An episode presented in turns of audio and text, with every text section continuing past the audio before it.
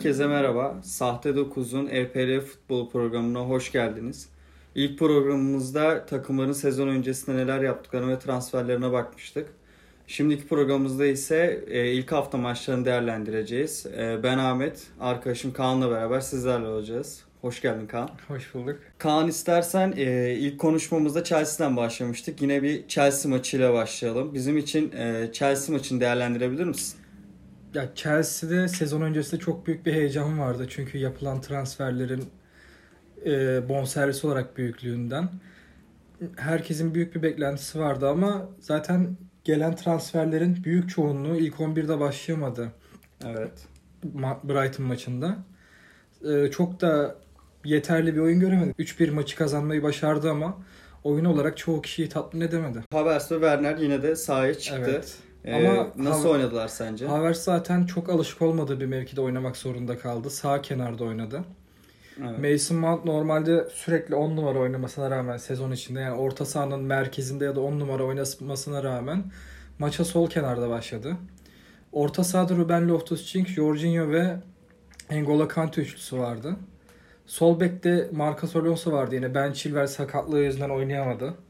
Sağ bekte benim beklediğim gibi Rhys James oynadı. Aspilicueta'dan formayı aldı. Harika da bir gol attı bu arada. Evet çok da güzel bir gol attı. Ee, peki oyun olarak sence nasıllardı? Yani ilk yarı bence çok kötü oynadılar. Özellikle evet, ilk yarıda. sıkıcı bir maçtı zaten ilk yarısı. İkinci yarıda biraz oyun açıldı ama yani inanılmaz da açılmadı. Gol yedikten sonra Evet. Rhys James harika bir golle tekrar öne geçirince yine aynı moda geri geldi maç biraz. Kai Havertz'in sağ kenar oynamasından dolayı Kai Havertz savunmaya da dönmek zorunda kaldı. Yani savunmada sağ bek görevde yapmak zorunda kaldı. Bu yüzden ya Kai Havertz'in savunma yönü de zayıf olan bir oyuncu olduğu için rakibin sol kenar oyuncusu Kai Havertz'i geçerken hiç zorlanmadı. Bu yüzden çok da pozisyon verdiler maç boyunca. Yani bence en büyük sorunları şu an Kante ile Jorginho'nun aynı anda oynaması. Yani orta saha ilerlemiyor gibi geldi. Zaten ideal saniye. kadroları, ideal 11'leri bu değil Chelsea'nin bence. Evet ama yani bu ikili muhtemelen sezon sonuna kadar ondan fazla yan yana gelmez gibi geliyor benim. Evet ben Werner'i çok beğendim. Çünkü şöyle oldu maç boyunca. Top Jorginho'ya veya Kai Havertz'e ya da orta sahadan pas atabilecek bir oyuncuya geldiğinde Timo Werner direkt koşu yapmaya başladı. Aralara kaçmaya başladı. Zaten top pas atıldığında da Werner'e doğru çok tehlikeli pozisyonlar oldu. Ee, sezon öncesinde en çok konuşulan şeylerden biri Kepa'nın durumuydu. Evet. Geçen sezon gibi gene uzaktan bir gol yemeyi başardı ama iyi yere gitti top bence gene de. Ya kalecinin kalecinin çok bir suçu olduğunu düşünmüyorum. Güzel bir şut attı Alzate. yani Güzel mesela bence. Alisson'un yemeyeceği bir goldü gene de. Sen ne düşünüyorsun? Ya çok kritik de bir kurtarış da yaptı mı? Yapmadı bence. Maç boyu pek yapmadı. Yani Kepa'nın için üzerindeki soru işaretleri Ya, yani geçmiş değil. Yen, yani kurtarılabilecek bir pozisyonda ama ya ben Kepa'ya gidip de sen bunu niye kurtaramadın demezdim bu şut için. Bu maçta Pulisic de yoktu. Bence en Evet. büyük eksiklerinden biri Pulisic'in olmaması. Da Pulisic olmadığı için Havertz'in yerinin değişmesi. Zaten maçta e, sağ ve sol kenarların ikisi de kenar özellikle oyuncular olmadıkları için yani aslında bir nevi onlar da orta saha gibi oynadılar. Hani hızdan ve bindirmeden yoksun olarak. Bu yüzden zaten maç, maçta Rhys James ön plana çıktı. Çünkü gidebildiği kadar ileri gitti. Bence de maçın yıldızıydı Werner'le beraber. Werner'ın penaltı pozisyonu hakkında düşünüyorsunuz. Bence çok kötü bir penaltı aldı. Yani net bir penaltı. Ona bir Evet. lafım yok. Ama topu bu kadar ayağından açtı. Penaltıyı alamasa boşa gidecekti. Ama yine o pozisyonun 3-5 saniye öncesine gidersek hatalı bir pastan dolayı topu kapıyor. Evet. Ve topu kapar kapmaz çok hızlı bir sprint atıyor. Ya ben bence yine bu durum Werner'in koşu kalitesini, fırsatçılık kalitesini gösteriyor. Yani Brighton karşısında bence Werner gene de iyiydi. Ama daha Evet. Werner için bir şey demek için Yani erken. kötü olan bir Chelsea'nin en iyi oyuncusu Werner'di bu maç için. Ben Havertz'i beğendim ama yeni transfer. Yani bu lig için ayak kalitesi ligin de üstünde olan oyunculardan teknik biri olacak kesin.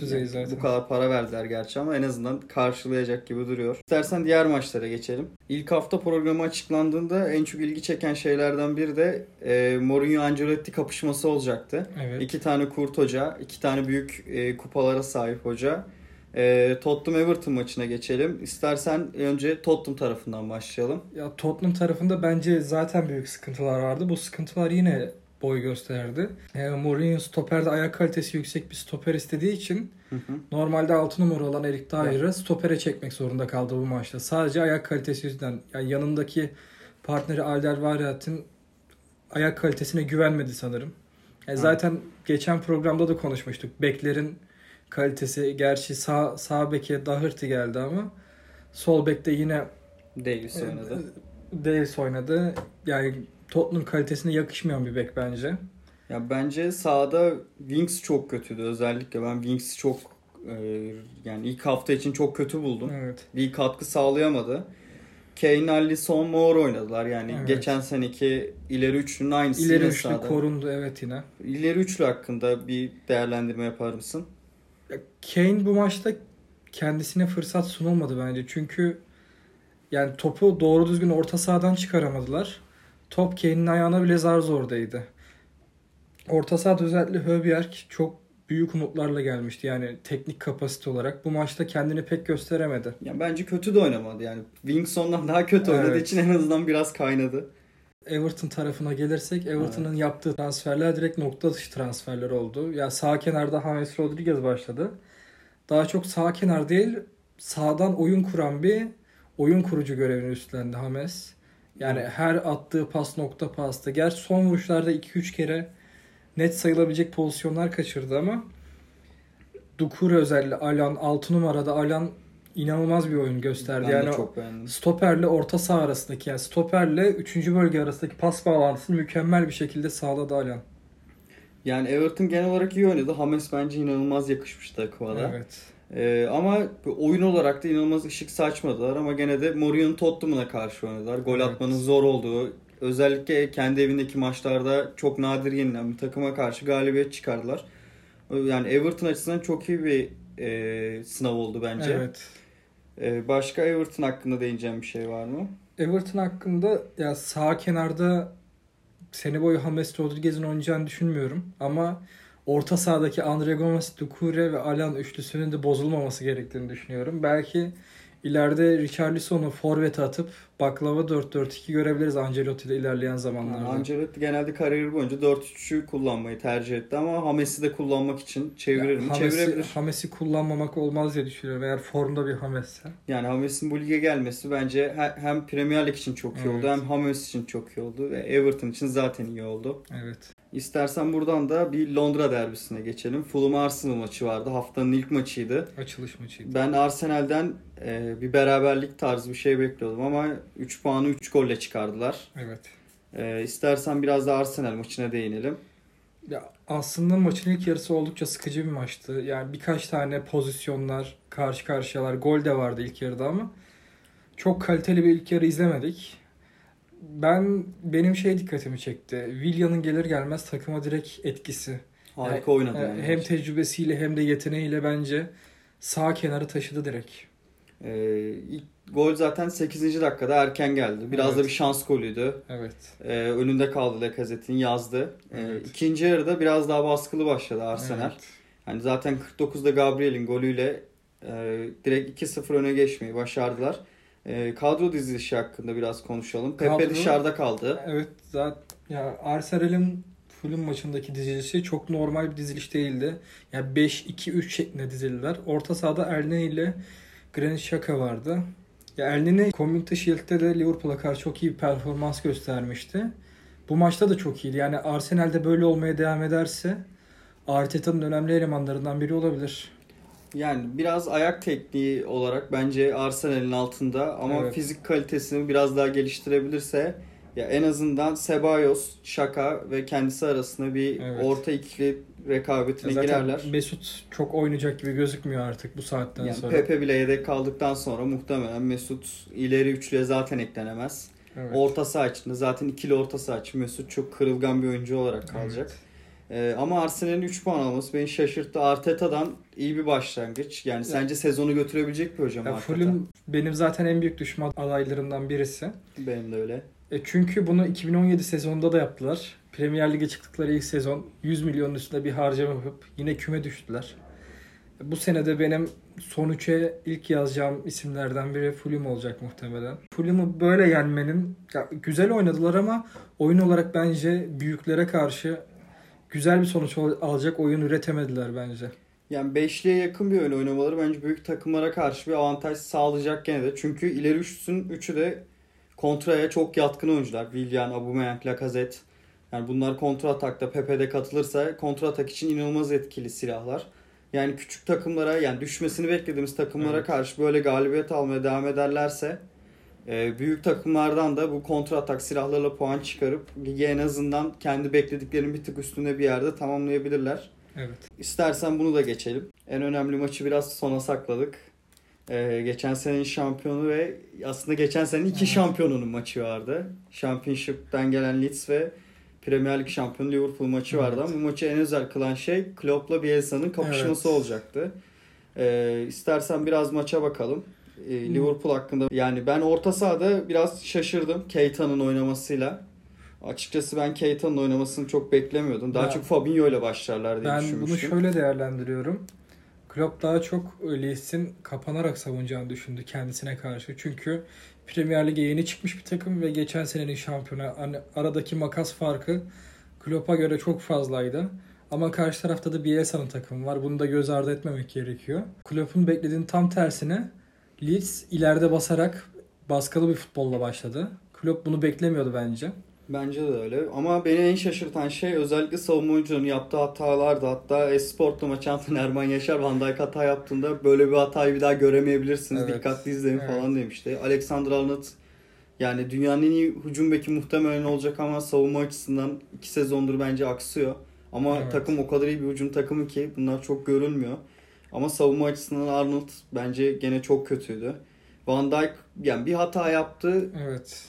Golü yedirdi ama gene de çok kötü değildi. Ama 3 gol yediler ne olursa olsun. Bir de 3 gol de şöyle 3 gol yani Liverpool farkı açıp arkasından Leeds 3 golü atmadı. Hep birbirini takip ettiler. 1-0'dan 1-1 oldu. 2-1'den 2-2 oldu. Maç sürekli böyle devam etti ve 83 83. dakikaya kadar da golü bulamadılar. En son Salah'ın kendi kendine yarattığı bir golle kazanmayı başardılar. Evet. Ama beni bir de şey şaşırttı. Bielsa gibi taktisinin Van Dijk'ten yedikleri kafa golünü çözememesi. 3 senedir aynı seti oynuyorlar. Robertson e, o veya Arnold orta açacağında Van Dijk'a biri pik yapıyor ve Van Dijk boşta kalıp vuruyor. Evet. Bu çok yani klasik bir set.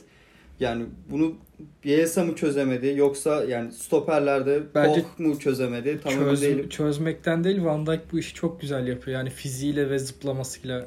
Ya öyle ama pik yediler ve yani iki stoper de Van Dijk'ten çok uzakta kaldı. Bomboş vurdu. Gene de yani bir stoper yakın olsa bu kadar rahat vurdurmasa belki de yazamayabilirdi. Maçın yıldızı açık ara Salah. Salah da evet. Ya harika oynadı. Mane benim beklediğimden daha düşük başladı. Evet, çok güzel başlayamadı Premier Lig'e kendi standartlarına göre. Ama Salah genelde zaten sezonu iyi açıyor Salah. Evet. Mane de genelde sezon ortasında en kritik golleri atarak Evet. devam ediyor. Yani orta sahada e, Keita çıktı. Bir şey 58. dakikada yerine Fabinho girdi. E, bence oradan sonra bir tık daha en azından toplandılar. Fabinho'nun girmesi. O da muhtemelen Klopp e, Bielsa'nın geride beklemediğini, ileride bastığını gördüğünde Naby Keita yerine Fabinho'yu aldı. yani zaten 58'den sonra yine gol yediler ama oyun biraz daha oturdu en azından. Daha az pozisyon verdiler. Evet.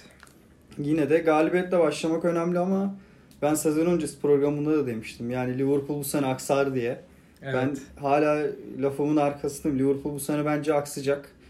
Yani ne olursa olsun e, geçen sene çok fazla beklenmedik galibiyet almayı başarmışlardı. Son dakikalarda olmayan pozisyonlarda oyuncuların birebir yetenekleriyle çok fazla gol e, katkısı almışlardı. Bu sene aynısı olmazsa Liverpool yani geçen sene kadar efsane bir sezon geçirmez Zaten- ve muhtemelen şampiyon olamaz ama Ya bu sene kadrolarına direkt ilk 11'e etki edebilecek bir transfer yapmadılar ama rakipleri gayet büyük transferler yaptı. Ben bunun da etkisi ol- olabileceğini düşünüyorum. bu hafta e, iki Manchester takımı da maça çıkmadı. Evet, evet. Yani biri Şampiyonlar Ligi'nde maça çıktığı için, biri de UEFA'da maça çıktığı için evet, bu haftayı bay geçtiler. bu haftayı bay geçtiler. Onun için biraz yani bizim için kötü oldu. Güzel maçlar izleyebilirdik. Evet. E, haftanın diğer maçlarında Wolves Sheffield'ı 2-0 yendi. Maç da o maçı da izledim. 6 dakikada çözüldü maç. Yani 6 dakikada 2 gol. Ondan sonrasında Yani kazan Wolves muhtemelen maçı 6. dakikada başlasa maçı kazanamazdı. Sayıs'ı ben çok beğendim. İnanılmaz iyi oynadı bence maç Evet. boyunca. Çok büyük katkı sağladı. Ya Wolver için iyi bir başlangıç. Yani deplasmanda Sheffield geçen sene güçlü takımlarından biriydi. Sheffield'ı yenmek kolay değil ne olursa olsun. Evet. Leicester 3-0 yendi. Net bir skorla kazandı. Ve yani ben beğendim de oynadıkları oyunu. Yani Slaven Bilic e, takımı çıkardı ama tutabilir mi emin değilim. Belli olmaz bu West Bromwich için. E, Leicester'da maçı ikinci yarıda çözdü. Evet. E, ilk bir Castagnet'in e, kafa golüyle açtılar. E, Yeni transferleri Atalanta'dan. Sonra Ward'ı penaltıdan attı. Gene Evet. ikinci golde Ward'ı penaltıdan attı. Ya iki penaltı iki penaltı pozisyonu da tamamen West Bromwich oyuncuların yani birebir hatasıyla oldu bence. Yani özellikle boş pozisyonu Ward'ı içeri koşarken devirince yani Premier Lig seviyesine yakışmayacak hatalar oldu. Leicester'ın yenmesi beni bayağı sevindirdi. Yani yeni çıkmış takımların böyle hatalar yapması normal ilk haftalarda özellikle. Ee, West Ham Newcastle maçında 2-0 Newcastle kazandı. Ben maçın büyük çoğunluğunu izledim. Çok yazık oldu bence West Ham'a. Yani en azından Newcastle'a göre 3 kat falan iyi top oynadılar ama geldiler attılar geldiler attılar. West Ham'ın kadro kalitesi bence Premier Lig'e göre çok düşük. Yani acilen bunu düzeltmeleri gerekiyor. Ya bence de öyle ama gene de ya maç boyunca en azından bir tık daha iyi oynayan taraf e, West Ham'dı. Daha Evet. iyi pozisyonlar bulmayı başardılar. Crystal Southampton maçını izledik. E, Roy Hodgson gene bize zehir gibi bir 90 dakika yaşattı Evet diyebiliriz. yine geride bekleyerek sadece Zaha'nın bireysel yeteneklerine güvenerek. Golü de 90 zaten bireysel yeteneğiyle Zaha attı. Evet. Yani çok sıkıcı bir maçtı o da ama izledik yapacak bir şey yok. Evet. Yani Premier Lig'de hafta böyle bitti. Ee, istersen bir sonraki haftanın maçlarına biraz bakalım. Leeds Fulham'la oynuyor. Bence arada bir maç ama Leeds Bielsa farkı lig galibiyetini kendi evinde alır bence. Sen ne diyorsun? Ben de alacağını düşünüyorum Fulham çünkü yani kötü futbol oynuyor şu anda ne olursa olsun. Bunu çözmeleri gerek acilen. Ee, ondan sonra United'la Crystal Palace'ın maçı var. E, Yine Crystal Palace'ın geri 90 dakika geride bekleyip belki bir gol buluruz umuduyla geçireceği bir maç olur. Yani United geçen senenin sonuna doğru büyük dersler çıkarmıştı. Hı hı. Yani Crystal e, gibi takımı çözmekte çok zorlanmayacaklar bence. Yani sürprizleri açık ama yani yine United'ın çok baskın olduğu ve kazandığı bir maç olacak. Ben de muhtemelen. öyle bekliyorum. Arsenal West Ham maçı var. Yani bu maç bence gerçekten ne olacağını hiç belli olmadığı bir Ya maç. Arsenal ne kadar iyi oynasa da ya da bu, bu sene güvensek de hani güvenmek istesek de ne yapacağı hiçbir zaman belli olmayan bir takım. West Ham da ters bir takım yani Antonios'uyla Samatta'sıyla. Ee, bir sonraki maç Southampton'la Tottenham arasında. Yani Mourinho bilenmiştir muhtemelen şu an ama takım da gitmiyor. E, Şu anda takımda büyük sıkıntılar var. Bunların çözülmesi gerekiyor öncelikle. Yani 3.5 alt kesin olur ama bence yani. Olabilir. Newcastle Brighton maçı var. Gene muhtemelen çok akıcı bir maç olmayacak Çok ama akıcı bir maç olmasını ben de beklemiyorum. Ve yani haftanın en güzel maçı Chelsea ile Liverpool arasında olacak. Chelsea eğer yeni transferlerini bu maça yetiştirebilirse e, Chelsea için de yani tam gücünün nasıl olduğuna dair güzel bir maç izleyebiliriz. Yani Chelsea eğer bu sene ligde ben şampiyonluğu oynuyorum diyecekse bu Evet. Liverpool'u kendi evinde yani ne kadar taraftarı olmasa da bu maçı kazanmak zorunda bence ve iyi de oynayarak kazanmak zorunda. Sadece kazanmaları yetmez. Evet. Ama ben Liverpool'un buna müsaade edeceğini sanmıyorum. Klopp büyük maçları iyi oynatıyor. Evet. Yani Liverpool daha bence galibiyete Ben- yakın olan taraf. Şu an Chelsea'nin kapalı bir kutu olduğunu düşünüyorum hala. Yani daha Ben Chilwell gelmedi. Thiago Silva gelmedi. Rhys James tam formunu gösteremedi. Pulisic de oynamayacak muhtemelen. Pulisic, Pulisic oynar mı bilmiyorum. Orta sahada Kovacic daha dönmedi. Oynamadı geçen hafta. Ya Chelsea'nin hala ben tam gücünde, tam performanslı olduğu düşünmüyorum. Eğer haftaya bu açılabilirse yani Chelsea'nin kazandığını bile görebiliriz. Leicester Burnley maçı var. 1-0 Wardy'nin golüyle Leicester bu maçı alır ve biter bence. Sen var mı bir e, demek istediğin bir Yani şey mi? çok yine çok gollü bir maç olacağını düşünmüyorum. Burnley'nin savunması yüzünden. Yani Leicester'ın savunması çok aksamadığı için Burnley'nin de gol bulmasının zor olduğu bir maç Evet. olacak bence. Aston Villa Sheffield maçı var. Maç hakkında bir şey. Yani Jack Grealish'in yeteneklerine bakan bir maç bence. Eğer Aston Villa bu maçtan puan almak istiyorsa. Yani Sheffield kötü başladı. Aston Villa bu sene düşme tehlikesi yaşamak istemiyorsa böyle maçı yani böyle bir maçı kesinlikle kazanması lazım. geçen hafta geçen sene son haftalarda aldığı puanlarla ligde kalmayı başarmıştı Aston Villa. Ve haftanın son maçı Wolverhampton Manchester City arasında. Gözlerimin önünde Adama Traore koşuyor şu an. City defans arkasında. Geçen ama. sene geçen sene Wolves City'ye çelme takmayı başarmıştı. Yine Adama Traore'nin muhteşem bir performansıyla. Çok zevkli bir maç olur bence. Bol gollü de olmasını bekliyorum. Yani Jimenez de iyi başladı Evet. bu hafta. Adama Traore'nin de bu açık alan bulduğunda çok etkili olduğunu biliyoruz. Evet. City açık alanda muhtemelen verecek yani sonuçta bir hücum futbol oynadıkları için. Yani çok eğlenceli bir maç olur. Yani Liverpool Chelsea ile beraber en kaliteli maç Wolverhampton City maçı olacak Evet muhtemelen. bence de. Ee, bugünlük Premier Lig futbolunu kapatalım. Kapatalım. Ee, biz dinlediğiniz için teşekkür ederiz. Ee, görüşürüz.